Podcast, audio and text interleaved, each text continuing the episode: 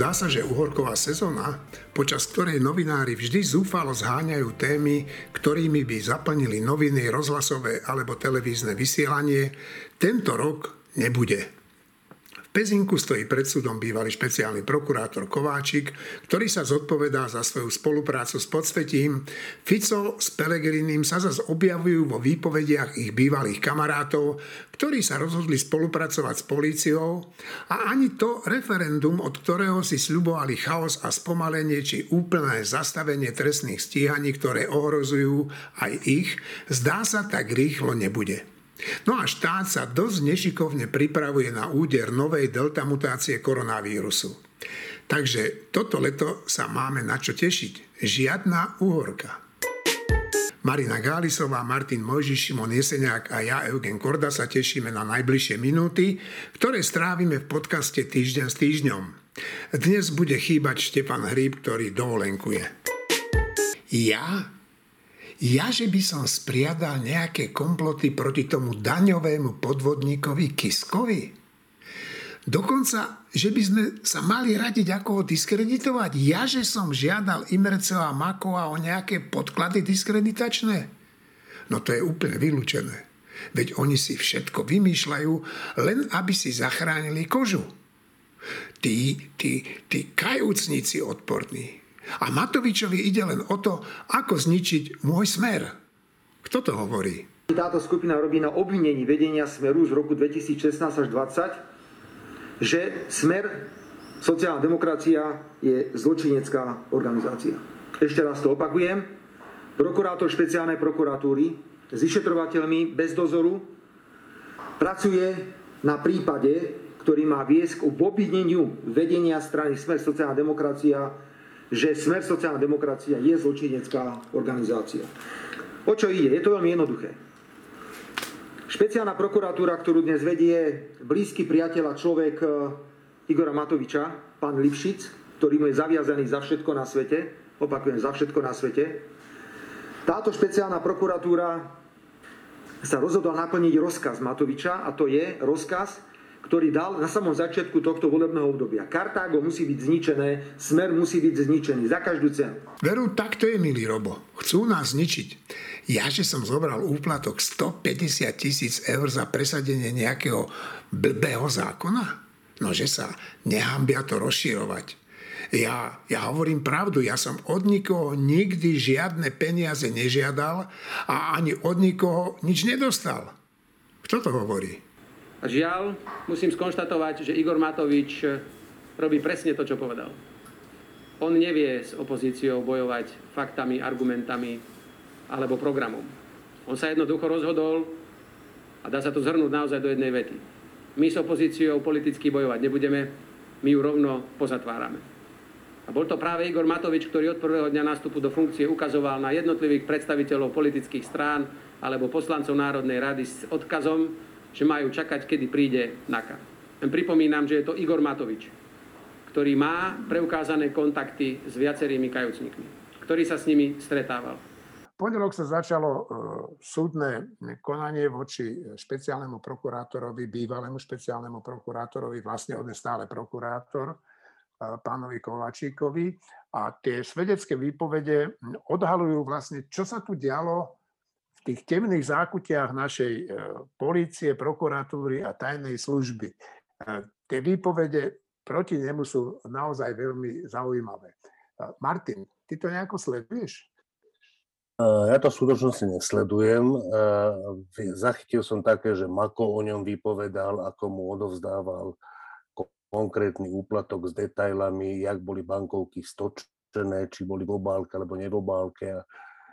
Mu to podával pod bundou a takéto veci, ale ja si myslím, že eh, v skutočnosti, v skutočnosti to je zaujímavé, že, že eh, veľa prípadov, ktoré rozhodujú súdy, ja si myslím, že si máme počkať na rozhodnutie tých súdov eh, a potom môžeme byť voči tomu rozhodnutiu úplne kritickí na základe toho, jak je ono zdôvodnené, ale dopredu, dopredu by sme nemali mať jak si veľmi silné očakávania od tých súdov, že jak majú dopadnúť.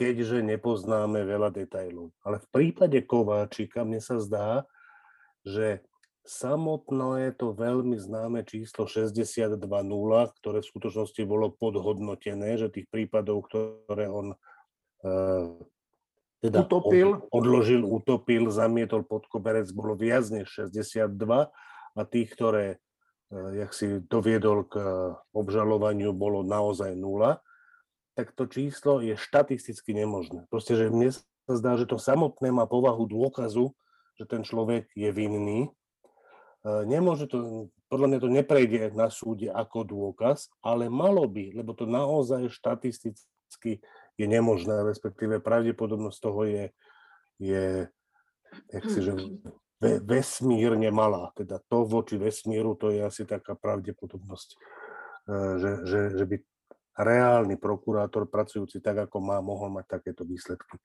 Čiže ja si myslím, že Kováčik je jeden z najťažších zločincov, akí tu boli kedy súdení a detaily toho procesu, toho typu Makovho svedectva, pričom Mako je podľa mňa zločinec uh, nie až takého rangu, ale podobného. Uh, mňa to až tak veľmi nezaujíma. Mňa zaujíma to, čo nakoniec ten súd odsúdi, lebo málo kedy som tak presvedčený o víne toho súdeného ako v tomto prípade. Mm-hmm. Marina? No, uvidíme, že čo s tým urobí súd. Aj vo svetle informácie, že slovenské súdnictvo je údajne teda hodnotené ako druhé najmenej nezávislé v Európe, v Európskej únii. To je, no, to je z Bruselu hodnotenie.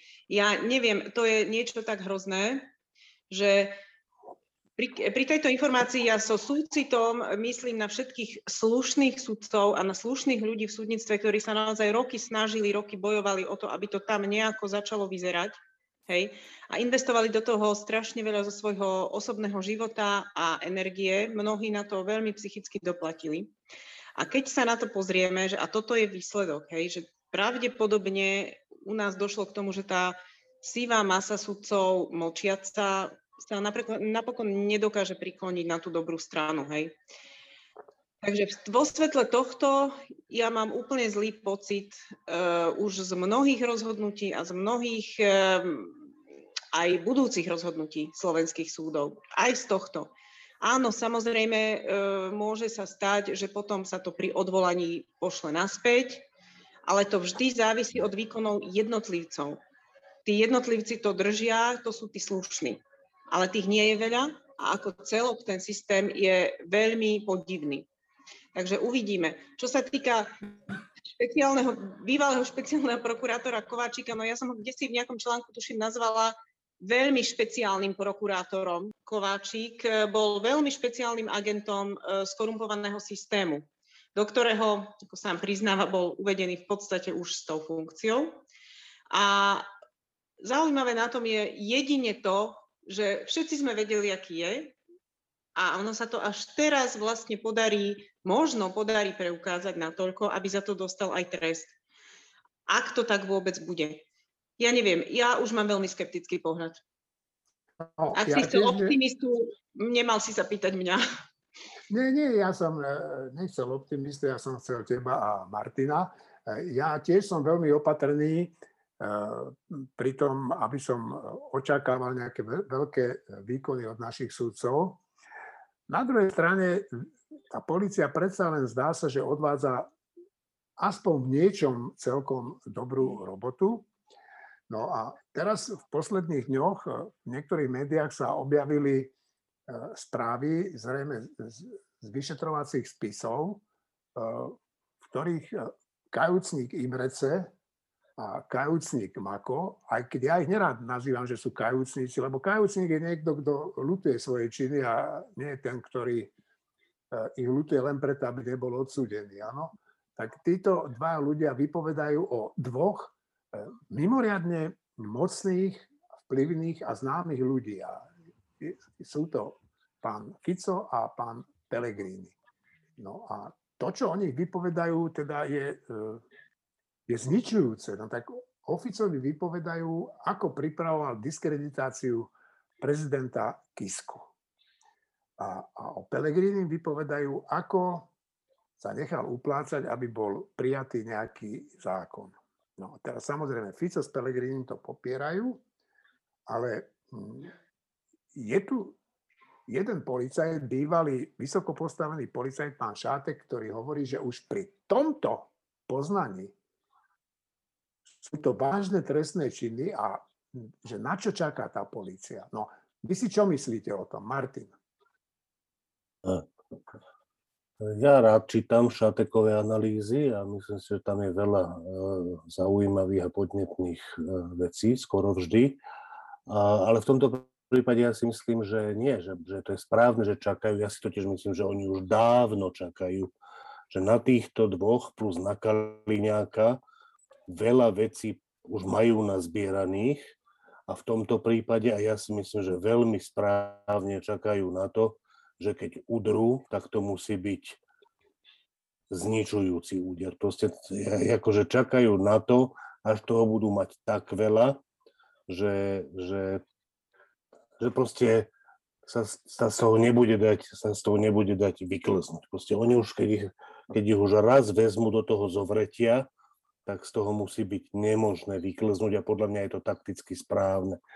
Ehm, všetko je otázka, e, že dokedy sa dá takto čakať, lebo je možné, že to, že to nenastane nikdy. V tom prípade, keď to bude prídlho, tak uh, asi treba udrieť aj, aj, aj, aj bez toho, teda udrieť v zmysle zatknúť a začať to, začať to trestné stíhanie, ale ja si stále myslím, že ešte je čas, ešte je čas to pripraviť čím lepšie a začať až potom. Dobre, Marina, ty vzhľadom na to, čo si počula o týchto dvoch pánoch, e, Ficovi a Pelegrinim, ak je to pravda, čo e, sa o nich hovorí, teda v médiách a čo nám policia púšťa, tak čo sú toto za ľudia, čo tu toto robili? A ešte, ešte, ešte, ja by som to, ešte by som tú otázku tak doplnil, že mne teda pripadá menej nebezpečný ten Pelegrini, ktorý berie úplatky, ako ten Fico, ktorý ničí ľuďom životy, ako Kiskovi ho chcel zničiť a chcel ho zničiť aj tomu nešťastnému Matovičovi. Tak ako to ty vnímaš? No, ja si v prvom rade myslím, že o nich je to pravda a ešte pravda je o mnoho viacej. Ešte ani, podľa mňa to je len špička ľadovca, čo sa dozvedáme. Tá pravda bude ešte strašnejšia a hlbšia. E, keď dôjde k odhaleniu, tak zrejme stratíš aj ty posledné ilúzie aj o tom, že by Pelegrini mohol byť o máličko lepší od Fica. Ja si myslím, že nie je. Naopak, občas mám pocit, že je ešte horší, pretože tieto, mm, títo vlci v ovčom ruchu sú totiž nebezpečnejší. Oni môžu pôsobiť, že ale vedia len tak, hej, veď to je len uplatok a čo je 50 tisíc, ale to aj není vlastne tak veľa. Ale problém je ten, že on sa len k niektorým veciam pravdepodobne nemal šancu dostať a keby sa k ním mal šancu dostať, tak to robí rovnako ako Fico. Ja neviem, pamätáte si ešte Fica, keď začínal? Ja si myslím, že už vtedy bol všetkého schopný. Ale vtedy sa mu ešte darilo pôsobiť, e, najmä na niektorých voličov, ako že je taký mladý, nádejný, čistá mladá tvár a podobne. A rozhodne by asi nikto nebol povedal, že, je, e, že ak, nie, ak je to v istom zmysle čistý človek, tak je to jedine, že čisté zlo. On sa ním časom stal totižto. Ja neverím, že niekto príde na svet a proste a už je, je z neho čisté zlo, alebo že vstúpi do politiky ako čisté zlo. To ťažko povedať.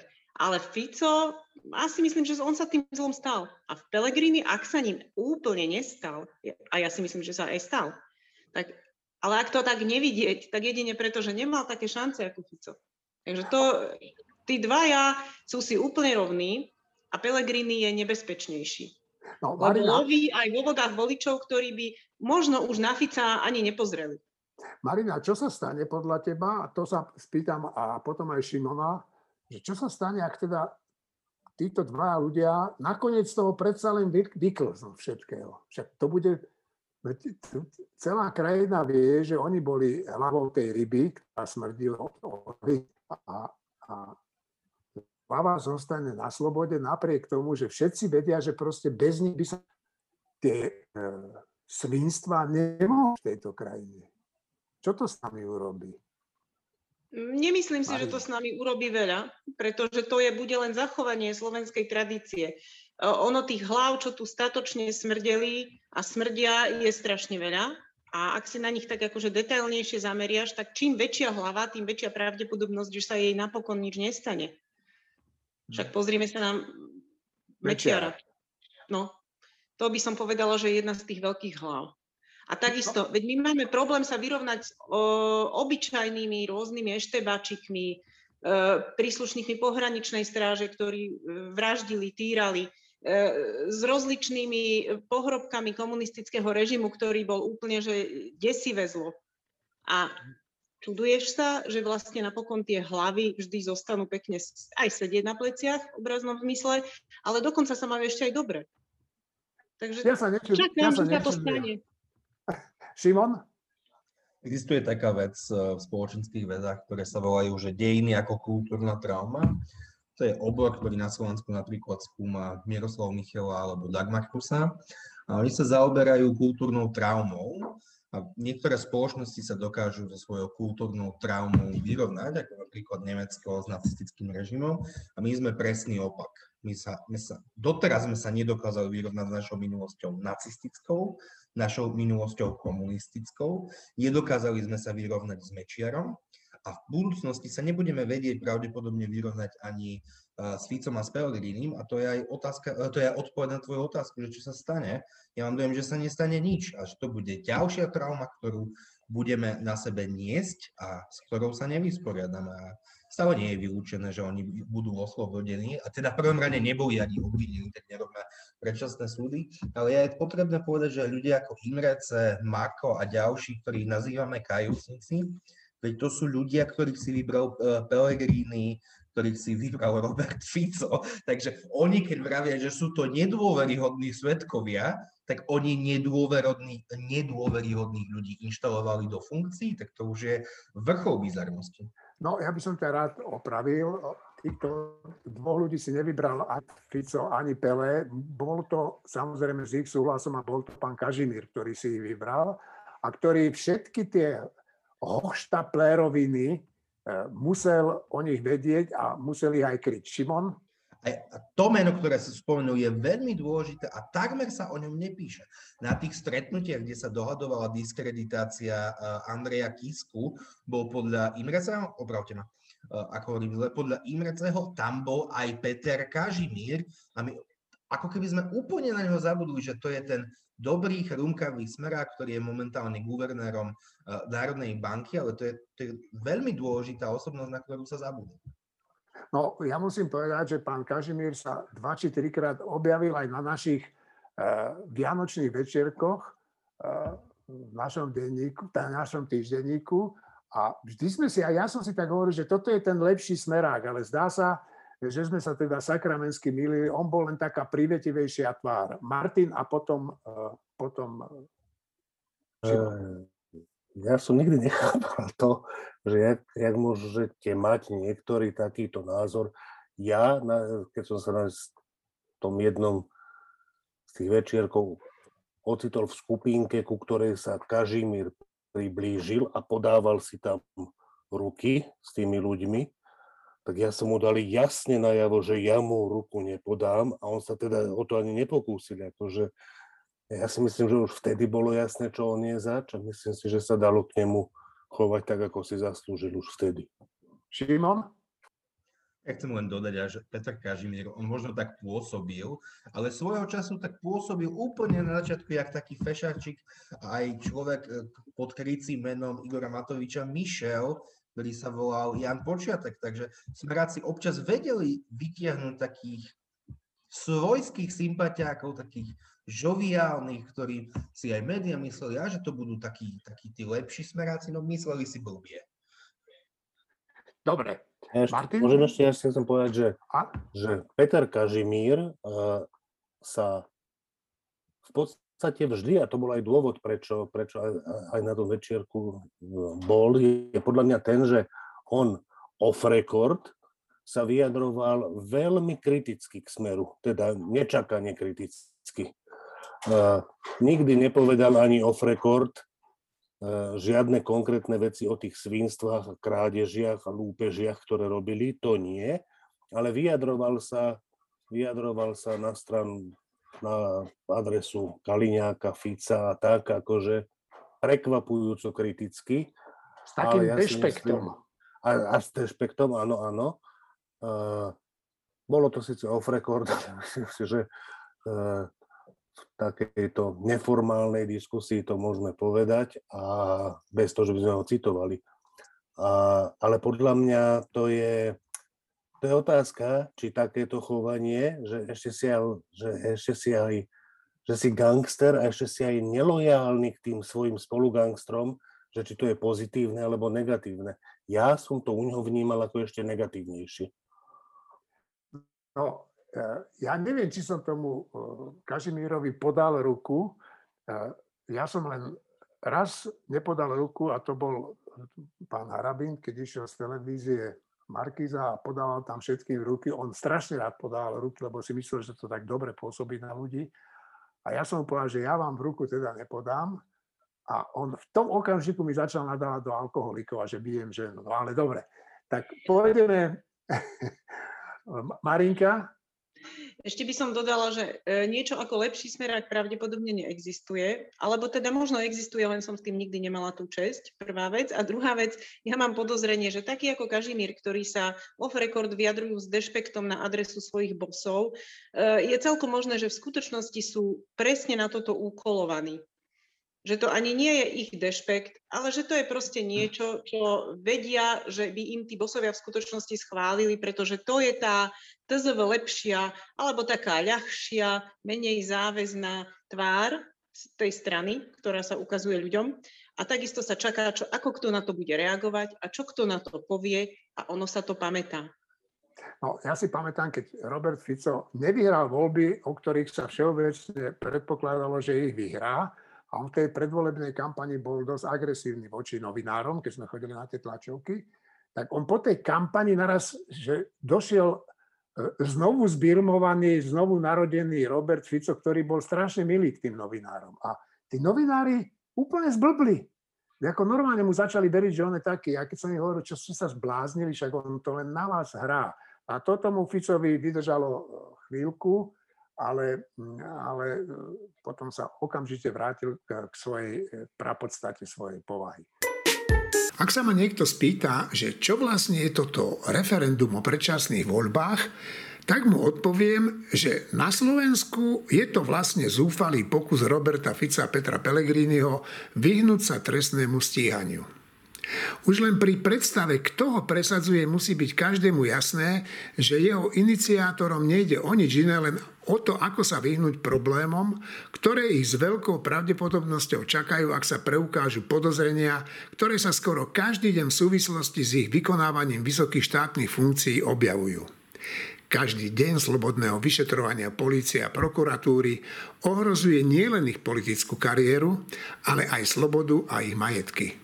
Peter Zajac teraz niečo povie o tom, kde je v našej ústave zakopaný pes. Peter, ústavný súd povedal, že e,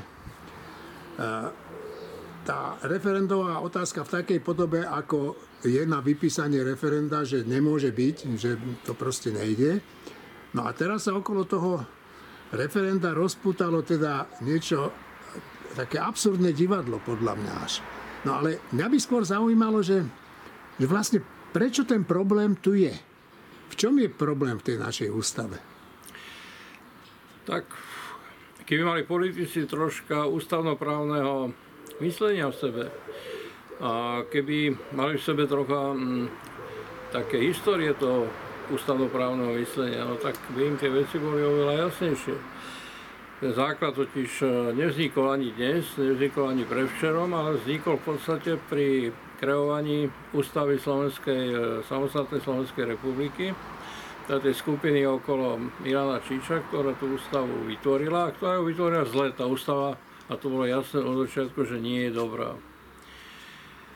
A, a nie je dobrá okrem iného aj preto, že ju robili v chvate, ale aj preto, že oni nechceli mať dobrú ústavu dobrého demokratického štátu, lebo nejakú takú ústavu Vladimír Mečiar nepotreboval, a Milan Čič bol iba, tak ako bol sluhom komunistov, tak bol aj sluhom Vladimíra Mečiara. Um, toto bolo všeobecne známe a po roku 1998, keď došlo uh, teda po porážke Mečiara a po vláde SDK a strany SOP a SDL, a bol som vtedy členom ústavnoprávneho výboru, tak som bol priamo pri tom, tak boli dve možnosti. Že buď príjmeme úplne novú ústavu Slovenskej republiky, čo by bolo úplne najlepšie. No ale to sa nestalo. Lebo tá, no tak, ale tá ústava má iný, plno iných nedostatkov Jasné. a tie sa budú iba vždy takto ukazovať až pri tej konkrétnej praxi.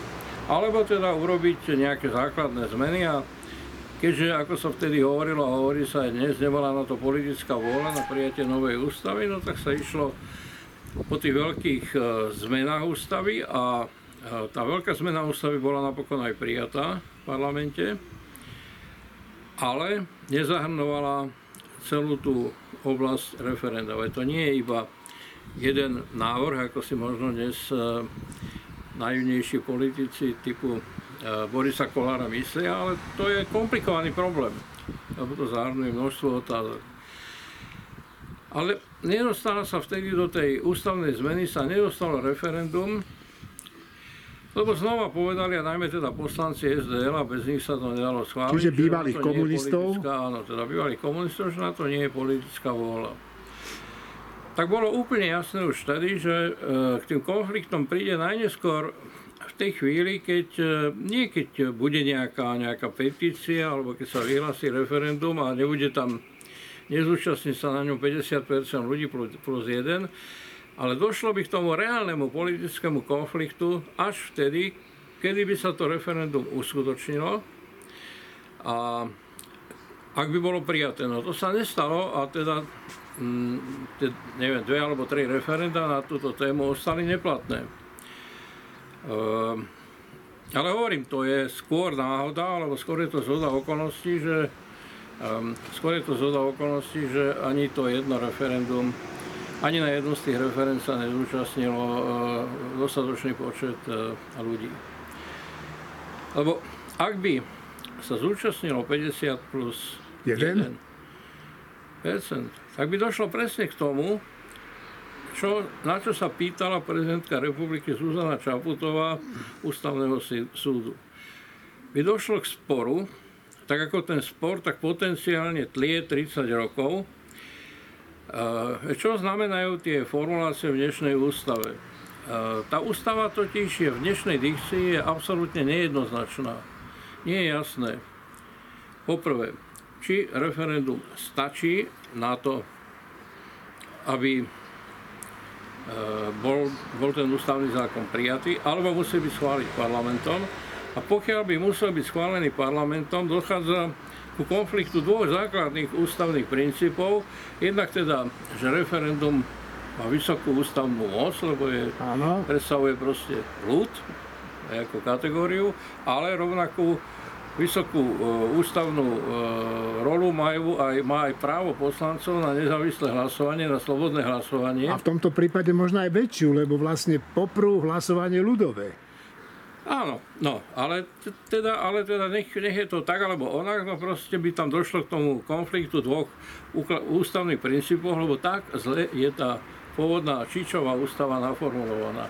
Čo vy hovoríte na to, čo všetko sa odohralo potom, ako ústavný súd vyniesol ten výrok o tom, že referendum nebude o predčasných voľbách. Marina. Niektorým veciam som verila, niektorým veciam som musela veriť, lebo mi nič iné nezostávalo. A tam patrí ten e, podivuhodný výrok Igora Matoviča, jak sa obul do prezidentky, že si teda dovolila toto urobiť, hej, že podať to na ústavný súd a ako je to vôbec možné, hej. No a teraz, keď si človek uvedomí, že keby v skutočnosti to referendum prešlo, keby sa ono konalo a keby dôsledkom toho referenda boli predčasné voľby, tak vieme, kde by skončil Igor Matovič? Ja si ani neviem predstaviť ten otvor, v ktorom by skončil, lebo taký hlboký asi ani neexistuje. A predstavte si, že tento človek, ktorý má absolútne čo stratiť s referendum a s predčasnými voľbami, tak tento človek si bude dovoľovať do prezidentky za to, že to vôbec podala na ten ústavný súd? No, niektorí komentátori hovoria, že on na 100% rátal s tým, že to referendum nebude úspešné nakoniec a že využije to v takom mediálnom boji proti Ficovi a Pelegrinimu. Ale, ale to neviem, že, či to tak naozaj bolo. A iná vec je, že však Olano malo vo svojom programe, ktorý, ktorý podpisovali krvou tí poslanci, doslova krvou podpisovali, tak tam mali, že žiadne takéto referendum sa konať nesmie. Šimon asi si mi čítal moju prípravu, ale presne to som chcel povedať ja. Je to konkrétne uh, bod o volebnom systéme, referende a petície. V bode 2 sa píše, navrhneme novelu ústavy Slovenskej republiky, ktorá zníži kvórum pre platnosť referenda na 25% všetkých voličov, okrem otázok, ktoré sú v rozpore s ústavou Slovenskej republiky, šiarka, nebude mi možné vyhlásiť referendum ani vo veci skrátenia volebného obdobia. To čo sú za babráci, keď nepoznajú ani vlastný program? To, to je úplný nonsens, že ja idem proti vlastnému volebnému programu. To tam nemajú dvoch ľudí, ktorí ten program čítali. Či to bola náhodná party, kde si každý do toho programu pricapil, čo sa mu len páčilo. No zjavne to takto funguje. Martin, Samozrejme, že to takto funguje. funguje. Čiže ja som akože, že volebný program celkové iba u veľmi malého počtu strán znamená čokoľvek. V strane Olano neznamená absolútne nič. A pre Igora Matoviča neznamená, že absolútne, absolútne, absolútne nič. Igor Matovič nečíta volebný program strany, Igor Matovič vyberá fond. Podľa mňa, keď už ten program ostatní napíšu, on vybere fond, akým sa to bude na ich stránke zobrazovať a to je všetko. Nič viac s tým Igor Matovič nemá spoločné. Dobre, a čo si myslíte, prečo je tu celý ten cirkus okolo toho referenda? Čo je vlastne pravým účelom iniciácie toho referenda? Marina. Pravým účelom iniciácie referenda je ochrániť zadné časti pánov Fica, Pelegriniho a spol. Nič iné tam nie je. Šimon? No, je to ubraniť ich slobodu. Ja úprimne verím tomu, že Fico a Pellegrini robia všetko preto, aby predčasné voľby, voľby boli, veď to je, uh, to je v ich záujme. Takže svojím spôsobom, keď je to perfidné, toto je práca opozície a to je, to je úplne v poriadku. Ale čo je unikátne, a ja neviem, či to nie je výrok Martina Možiša, ktorý povedal, že Igor Matovič bude prvý, ktorý volá, uh, zvolá protivládne protesty, tak Igor Matovič nie len to, ale on je ešte aj prvý, ktorý iniciuje referendum o predčasných voľbách, keďže chce zmeniť, uh, zmeniť ústavu. Takže my naozaj máme veľmi unikátnu vládu. Potom je tam postava i Borisa Kolára, ktorý vraví, že vôľa 600 tisíc občanov musí byť rešpektovaná. A vôľa 2,5 milióna ľudí, alebo ja neviem, koľko bolo na voľbách, toľko asi, nad 50%, vôľa týchto ľudí nemusí byť rešpektovaná. Pamätáme si e, výroky poslanca, ktorého meno sa nevyslovuje, ktorý vrav, on opravoval liberálnu demokraciu, už len to je absurdné, ale on hovoril, že parlamentné voľby sa nemôžu konať každého pol roka, keď sa zmení nálada v spoločnosti. Robert Fico mal totožné výroky, takže ako Števohryb hovorí, tam stačí mať pamäť a pozrieť si tie výroky, ktoré tí politici, ktoré sa dnes bijú za referendum alebo za liberálnu demokraciu a za predčasné voľby, čo oni hovorili týždne, mesiace a roky dozadu. Je to veľmi ľahko dohľadať. No v tomto smere úžasnú robotu urobil Ondrej Dostal, ktorý teda všetky tieto e, minulé e, postoje k referendu našich, niektorých našich politikov odhalil. Martin. Ja by som chcel teda k tomu ešte povedať, že fakt tie reakcie po tom vyhlásení ústavného súdu uh, boli fascinujúce. K tomu všetkému, čo tu bolo spomenuté, ja by som predal ešte dve veci. Jednak prezidentka Čaputová sa vyjadrila verejne, že ona vlastne je za to referendum, predtým sa tak vyjadrila ešte pred tým rozhodnutím a potom rozhodnutí vyzvala v podstate Národnú radu, že nech príjme taký ústavný zákon, aby to referendum mohlo prebehnúť, kde je dobrá šanca, že sa spojí Matovič, Kolár, Pelegrini, Fico a uvidíme, ako budú hlasovať Kotlebovci a ex-Kotlebovci. A druhý človek, čo je úplne že fascinujúce naozaj čítať teraz veci, je Vlado Palko, ktorý, ktorý napísal komentár, ktorý samozrejme akože jeho jadrom je uh, prezidentka Istanbulský dohovor, akože to, to, je, to, je fakt, že fast neuveriteľné, že na čo tí ľudia dokážu myslieť a čo všetko si dokážu poprepať. A Vlado Pálko napísal takúto vec, že prezidentka sa nemala čo obracať na ústavný súd, mala okamžite po tom, čo jej doručili tie podpisy, vyhlásiť referendum. Áno, to, čo Vlado Pálko cituje, bez toho, že by to citoval doslovne, je článok 95 písmeno 1 Slovenskej ústavy. Ale článok 95 písmeno 2 hneď za tým doslova píše v tej ústave, prezident Slovenskej republiky môže pred vyhlásením referenda podať na ústavný súd Slovenskej republiky návrh na rozhodnutie, či predmet referenda, ktoré sa má vyhlásiť na základe petície občanov, bla, bla, bla, je v súlade s ústavou alebo s ústavným zákonom. Proste Vlado Pálko píše, čo prezidentka musí na základe nejakého článku ústavy a neprečíta si ďalší článok. Prečíta. Prečítal. Akože, dobre, ak prečítal, tak je volačo, ak neprečítal, tak je volačo iné. Ani jedno z toho nie je moc pekné. Dobre, no veď uvidíme, e, ako to všetko e, dopadne. Uvidíme, či tie manévre okolo referenda aj vyústia v skutočnú vojnu istá vec je však to, že ak to referendum bude, tak krajina bude uvrhnutá celkom určite do chaosu.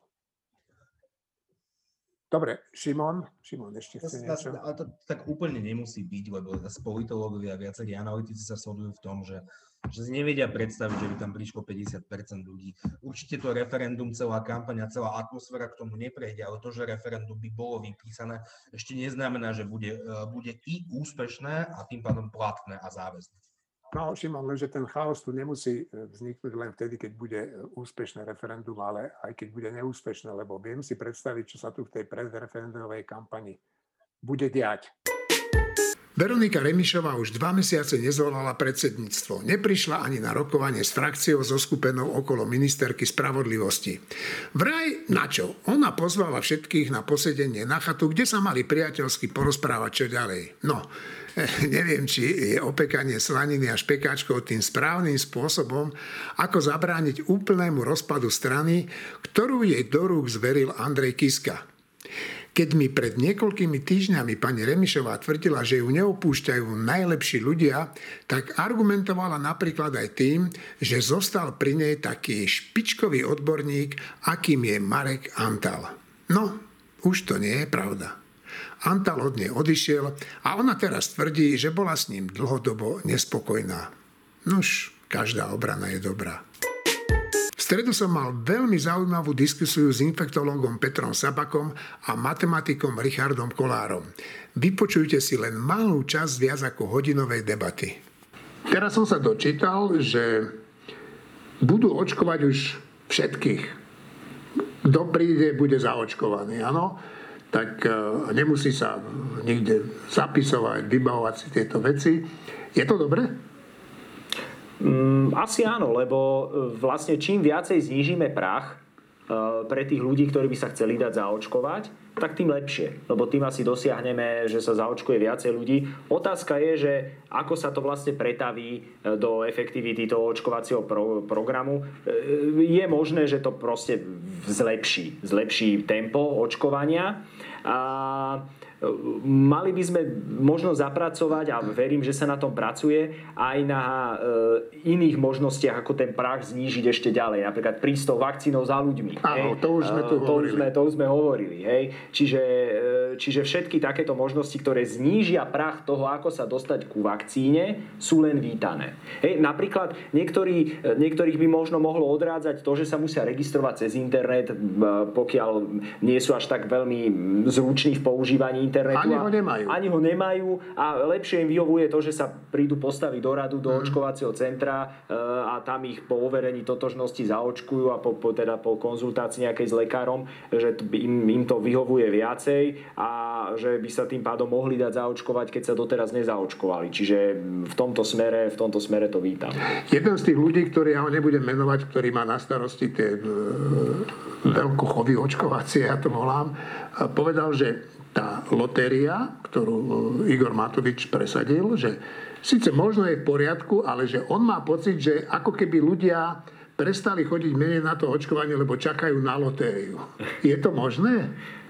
Hm, tak určite pre niektorých áno, ale ono je to také zvláštne s tým celým tým očkovaním, že keď sme robili plošné testovanie, tak práve naopak nebola možnosť sa vôbec objednať na čas. A to vlastne ľudia požadovali, aby bola tá možnosť a napriek tomu prišlo na to testovanie 3,6 milióna cez ten prvý víkend. A teraz, keď máme plošné vakcinovanie, tak zrazu všetci sa musia objednávať a čakať celé týždne ja som z toho zmetený. Že čo je vlastne tou stratégiou? Myslím si, že pre čas obyvateľstva je dobré byť schopný objednať sa, ale na čas a miesto, ktoré si vyberú toto stále nemáme do veľkej miery. A pre niektorú časť obyvateľstva je lepšie prísť a vyčkať si v tom rade. A naozaj počkať, kým vybrať si ten deň, prísť tam a vyčkať si ten rad. To sú dve možnosti. Pre niektorého je lepšie, že vie, že o dva týždne príde k nemu na dedinu autobus, ten očkovací a prečo nemáme takéto harmonogramy a podobne. Pre niekoho je dôležité sa porozprávať s lekárom a zaočkovať sa u neho. Tých možností, ktoré ľudia vlastne, ktoré, ktoré preferujú, môže byť veľmi veľa. Ľudia sú veľmi rôznorodí. Slovensko je veľká krajina. Treba v Bratislave, kde je najvyššia zaočkovanosť a zrejme tu na dosiahneme naozaj veľmi vysoké úrovne pomerne skoro, tak to dostupnosť je veľmi jednoduchá. Ja si sadnem na mestskú hromadnú dopravu, Jasne. alebo sme išli pozrieť Tomáš, Tomáša Salaja o pol 7 vždy, že koľkých zavolá a veľa ľudí sa dočkalo, väčšina ľudí sa už aj skôr dočkala tej vakcíny. My sme mali neskutočné možnosti. To, že žijeme v hlavnom meste, nám uľahčilo výrazne prístup k vakcínám. Keď ja bývam niekde v dedine na južnom Slovensku, tak môžu byť tie prekážky toho sa zaočkovať o mnoho vyššie. Takže my potrebujeme prekonať e, všetky tieto prekážky a pre niekoho môže byť prekážkou aj strata príjmu.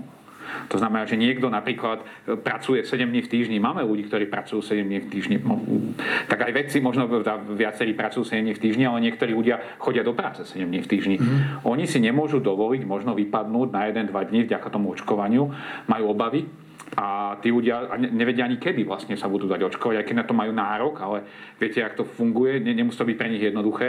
Pre niekoho finančná odmena môže byť dôležitá. Znamená, že pre každého môže byť niečo iné. Podľa mňa štát by mal ponúknuť každému to, čo chce. Čiže otvoriť to. Nie len, že otvoriť, ale naozaj hľadať tie možnosti. My vieme podľa prieskumov Slovenskej akadémie vied, že záujem o očkovanie na Slovensku je pomerne vysoký. My sme výrazne nad priemerom Európskej únie. Vážne? A prečo záujem tak málo? A prečo tak málo? No lebo sme zatiaľ neposkytli tú možnosť. Jediný možnosť zatiaľ zaočkovať sa mimo Bratislavy a možno teraz pár dní Žiliny a Banskej Bystrice bolo, že som sa prihlásil do čakárne na nejakom, to som sa niek- každému podarilo, lebo mohli mať dvo, kódy, bol som potom treba dovolať na NCZD alebo čo ja viem čo. To boli proste neprekonateľné problémy, tak som sa prihlásil a potom som čakal, kedy mi príde sms že ďalší deň mám ísť do, do Nitry. No a tak toto je akože čo? Mm. Toto s prepačením ja si neviem predstaviť, že by ja som takto bol ochotný sa očkovať a čakať. Mne samozrejme vyhovalo to, že som vedel vlastne nejakým spôsobom manažovať a to tá Bratislava túto výhodu mala. Takže toto bol obrovský rozdiel. My sme neposkytli tú možnosť ešte zďaleka veľkej časti populácie, my ešte na to čakáme. Veľa ľudí čaká na tú príležitosť, aby sa bezproblémovo, bez čakania zaočkovali. Tu máme veľké percento ľudí, ktorí na to čakajú, my im to poskytneme, to príde teraz cez leto, podľa mňa to narastie. V Bratislave bol Tomáš Salaj, ktorý teda vedie to očkovacie centrum v Bratislave, šokovaný, že mu prišlo 500 ľudí no, za jeden no. deň. V Bratislave, kde tá dostupnosť bola vysoká už doteraz, prišli, postavili sa v tej horúčave a tak stali. Aj z mimo Bratislavy, tam takého chlapca som videl pri ktorý že ja som sa prihlásil, nič mi nechodilo, tak som využil šancu a prišiel som sa zaočkovať. Presne, to je inverzná turistika očkovacia. Doteraz chodili Bratislavčania do Košíc alebo do Žiliny, no. teraz chodia Žilinčania do Bratislavy, ale to beriem späť, lebo v Žiline očkovujú takto isto. V Žiline takisto sa dá iba prísť a zaočkovať a pán minister zdravotníctva oznámil, že to za chvíľku bude možné všade. Ja si myslím, že toto výrazne pomôže a všetky tie veci nás naskakujú. Tí ambulantní lekári, tie mobilné týmy už je 150. A máme čas ešte na to, že to máme naskakuje? Čas. Máme čas, máme ešte čas, máme čas. Našťastie máme čas, lebo aj keď teraz zaočkujeme niektorých prvou dávkou Pfizera, tak za 6 týždňov budú vlastne zaočkovaní plne. 6 týždňov znamená ešte stále počas augusta. My očakávame ten nástup tej veľkej vlny až v septembri alebo neskôr. Mali by sme to v pohode stihnúť. On nám to môže začať stúpať, ale nám to začne 10, 20, 30, 40. A ešte úplne, prepač Peter, ešte úplne posledná vec, že, že nielen, že, že, že máme tých 6 týždňov, navyše máme momentálne k dispozícii vakcínu, ktorá toto ešte urychluje. Máme vakcínu Johnson Johnson. A to som čítal, že dvakrát už Ktorá je jednodávková ktorá je jednodávková, aj keď rozmýšľa sa na to druhou dávkou, ale minimálne formálne tí ľudia splnia tie požiadavky o mnoho skôr. Mm. Všetko sa mení momentálne, máme tie možnosti, len tá komunikácia nie je úplne ideálna. Celý ten postoj našej vlády e, k tomu očkovaniu. Igor Matovič povedal, že on na očkovaciu kampaň nedá ani bindru. Tak Marina, Igor Matovič pravdepodobne, keď sa mu nevenuje dlhší čas uh, pozornosť a dlhší čas u neho znamená asi pol dňa, tak chytí ho také strašné svrbenie a musí proste niečo zadeliť, niečo takéto. A pravdepodobne je to vždy najväčšia možná absurdita.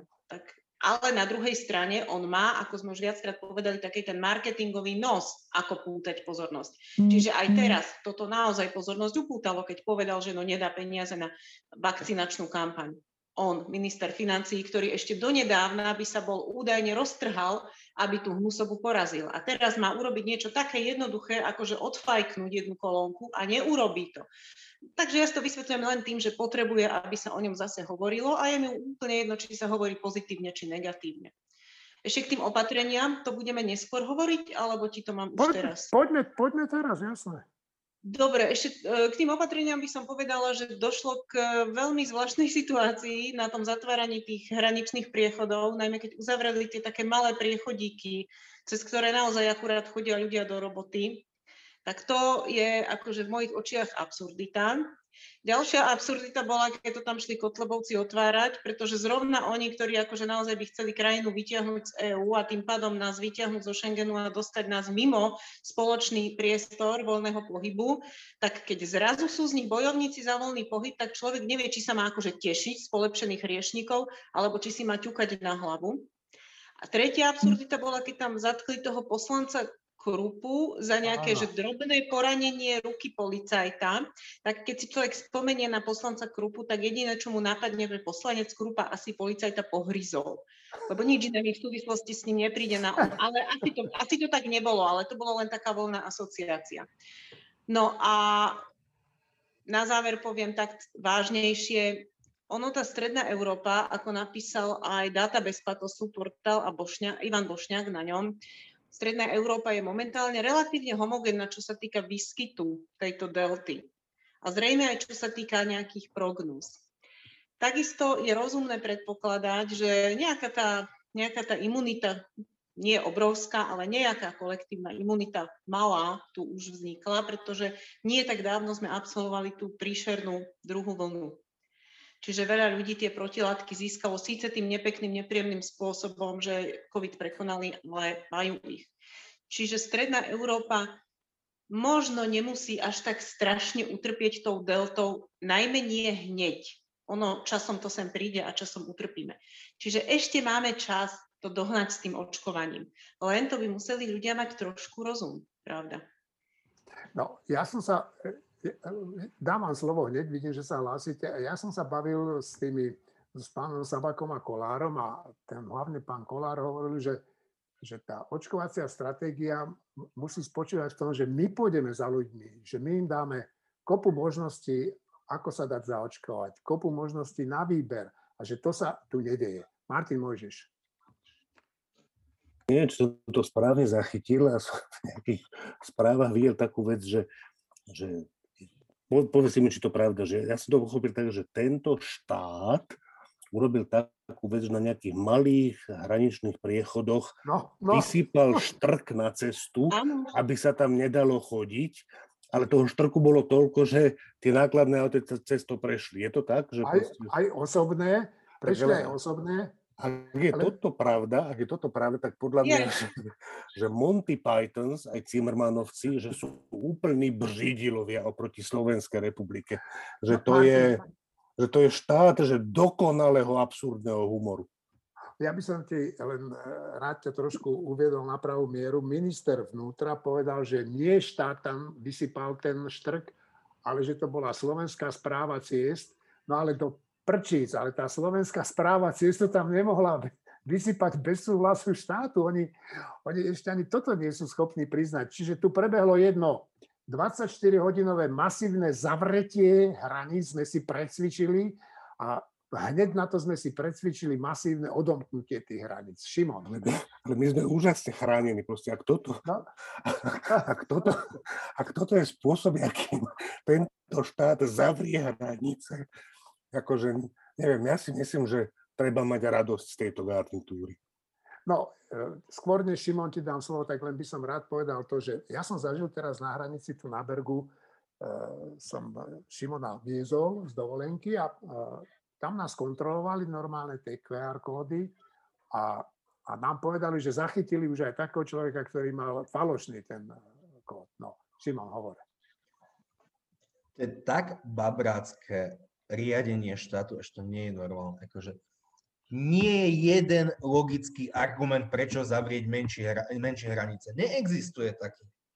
Ale my sme ich zavreli, čím sme nahnevali tisícky ľudí žijúcich v príľahlých oblastiach, ktorí potrebujú chodiť do roboty a teraz musia ísť 50 kilometrov dookola. Samozrejme, že tam... Nemusia, Na... nemusia, nemusia, už to otvorili. Už to otvorili, myslím, že dnes, No, ale, ale aj tak tá emócia je tam jasná, je to hnev na babrákov a potom sa čudujeme, že tam nabehne Kotleba a jednobunkovec Krupa, ktorý ale s tou jednobunkou dokáže vedieť, si spočítať, že toto je sprosté opatrenie a spraví zo seba rebela tým, že to odťahuje.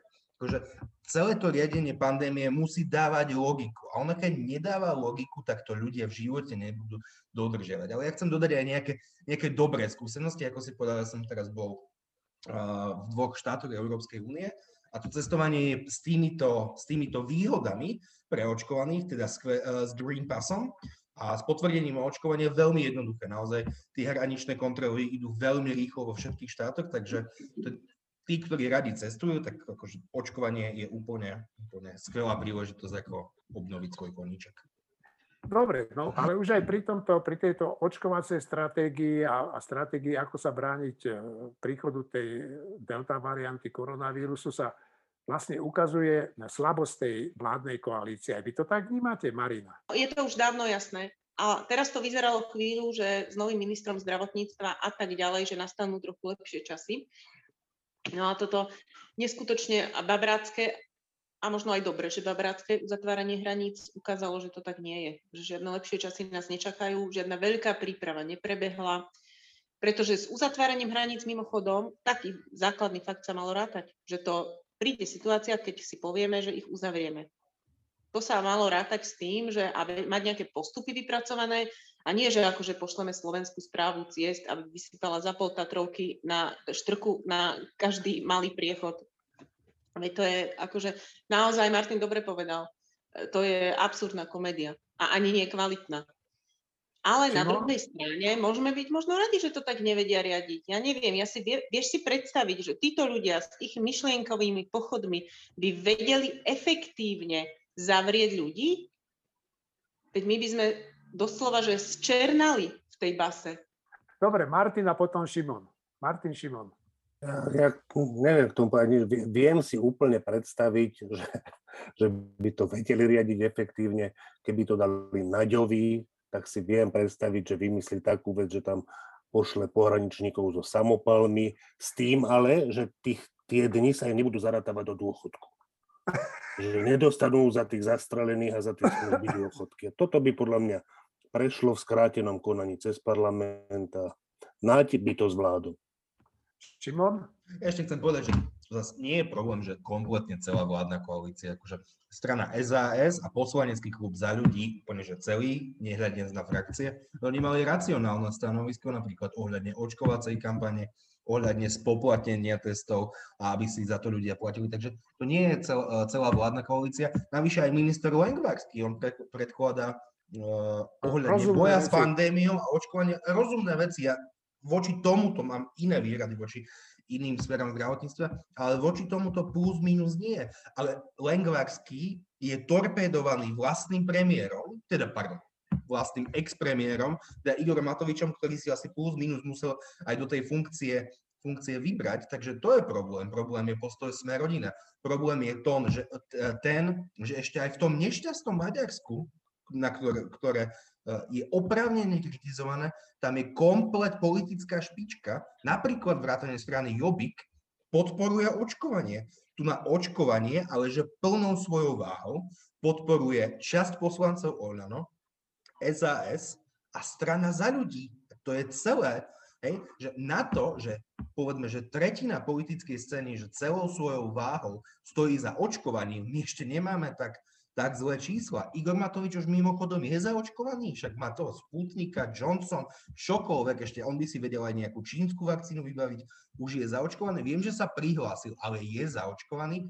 Inak e, Perlička, pri, že prečo sa prihlásil až tak neskoro, a jeho argument bol, že on chcel ísť na očkovanie so svojou dcerou. Ale zase istú, istú mieru kreativity mu treba priznať, lebo ja keď som chodil na strednej škole, ja som mal dosť blbé známky, a musel som byť veľmi kreatívny, keď som rodičom vysvetľoval, že prečo mám 6 štvoriek, ale takto kreatívny som nebol nikdy. Dobre, ja si, ja si... povedať, že počká, kým budú očkovať mačky. To by sme mali. Ja si myslím, že to je len, že on nepovedal celú pravdu, že on chce byť očkovaný až spolu so svojou treťou dcerou. Že takto znie ako celá pravda. Dobre, tak e, ja vám ďakujem, že napriek tomu, že sú teda dovolenky, neviem, či aj vy máte, viem, že Marina áno, že, že ste si našli čas a prišli ste do podcastu týždeň s týždňom. Prajem vám e, pekný víkend, aj keď zdá sa, že počasie sa nám že zhorší, ale ja som rád, že sa zhorší, lebo nebudú tie úmorné teplá. A našim poslucháčom prajem tiež pekný celý víkend aj celý budúci týždeň. Majte sa pekne, do počutia.